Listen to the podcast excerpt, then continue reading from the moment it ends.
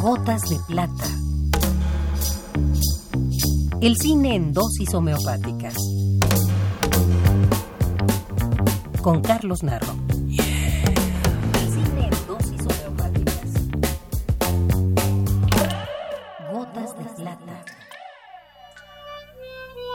De los hombres de la Revolución Mexicana, Francisco Villa es el que más invita a ser pintado, porque es un producto sincero de la vida, un trozo humano de poderosos lineamientos.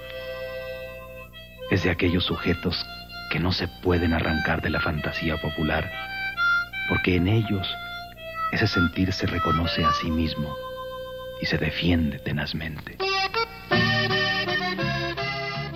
Ramón Opat se ha dedicado a grabar, filmar o videograbar los testimonios de cuanto sobreviviente de la Revolución Mexicana ha podido. Tarea cada vez más difícil por la obvia razón del tiempo transcurrido.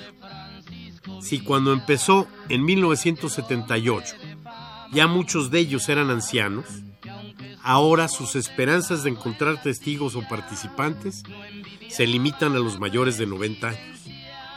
Sin embargo, ha persistido en su intención de rescatar todo cuanto tenga que ver con esta importante gesta del pueblo mexicano. En la campaña del norte al mano de Victoriano Huerta, Francisco Villa se robó unas yeguas a, una, a un alemán, ¿verdad? Y entonces este alemán se fue a quejar con, con Huerta. Fui soldado de Francisco Villa, de aquel hombre. Su investigación se ha dirigido también a los archivos y a la obra de los historiadores que han elegido como tema la Revolución Mexicana.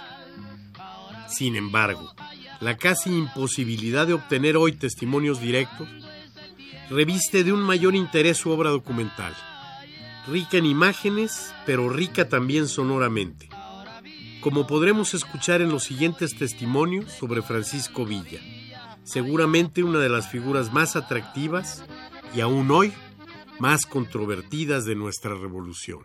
Ya fue Villa, se le presentó a Huerta, y ya estaba el cuadro para fusilarlo, y Villa se hincó y lloró, le, acarició los, las medias tazas o polainas, ¿verdad? Y entonces arrimó Rubio Navarrete y, y Ernesto y un Madero, hermano de Madero, y le dijo que no, que no la molara, que era un individuo que no tenía disciplina militar ni conocimientos militares.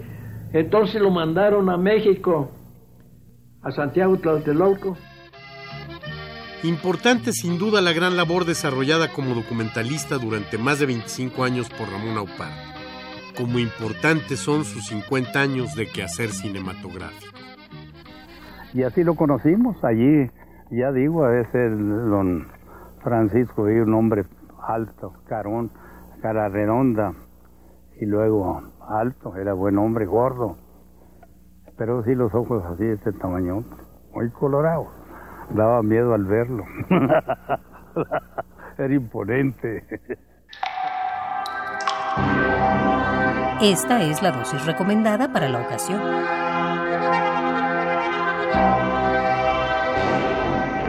Piratas de Plata.